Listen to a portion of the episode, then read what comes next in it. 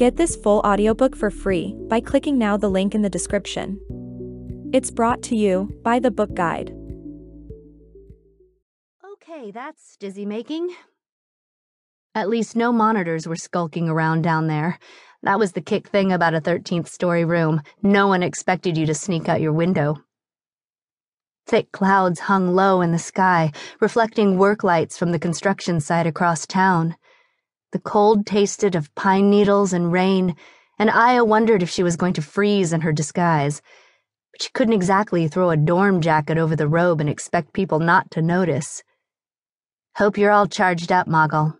It's drop time. The hovercam drifted past her shoulder and out the window, settling close against her chest. It was the size of half a soccer ball, sheathed in hard plastic and warm to the touch. As Aya wrapped her arms around Moggle, she felt her bracelets trembling, caught in the magnetic currents of the hovercam's lifters. She squeezed her eyes shut. Ready? Moggle shivered in her arms. Clinging to the hovercam with all her strength, Aya pushed herself into the void. Getting out was much simpler these days.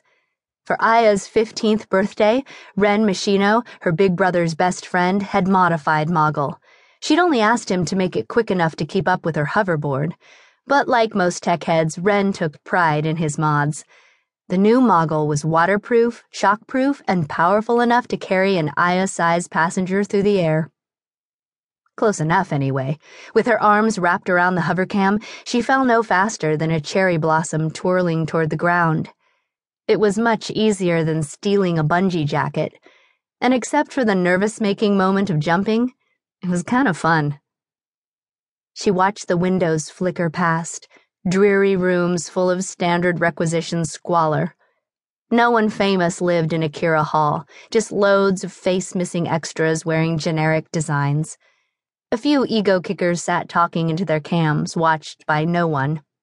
The average face rank here was 600,000, despair-making and pathetic. Obscurity in all its horror.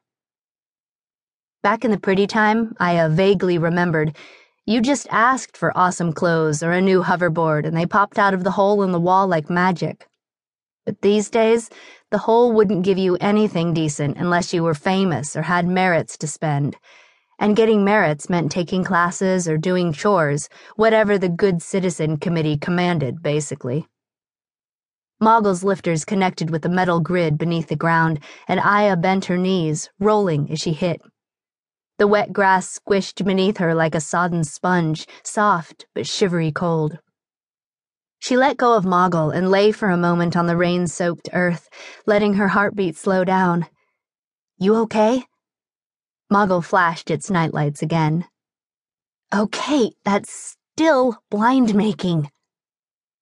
Ren had also modified the hovercam's brain. True AI might still be illegal, but the new Moggle was more than just a wedge of circuitry and lifters. Since Ren's tinkering, it had learned Aya's favorite angles, when to pan and zoom, and even how to track her eyes for cues. But for some reason, it didn't get the whole night vision thing. She kept her eyes closed, listening hard as she watched the spots across her vision fade.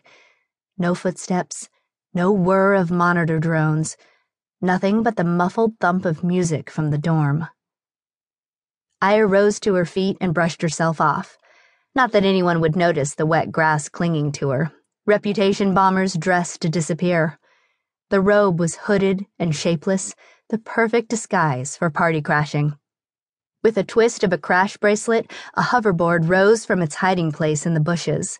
Stepping on, Aya faced the glittering lights of Prettyville. Funny how everyone still called it that, even if most of the residents weren't pretty anymore, not in the old sense anyway.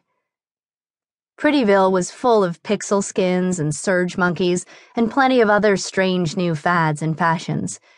You could choose among a million kinds of beauty or weirdness, or even keep your natural-born face your whole life. These days, pretty meant whatever got you noticed. But one thing about Prettyville was still the same. If you hadn't turned 16, you weren't supposed to go there. Not at night, when all the good stuff happened. Especially if you were an extra, a loser, an unknown. Gazing at the city, she felt...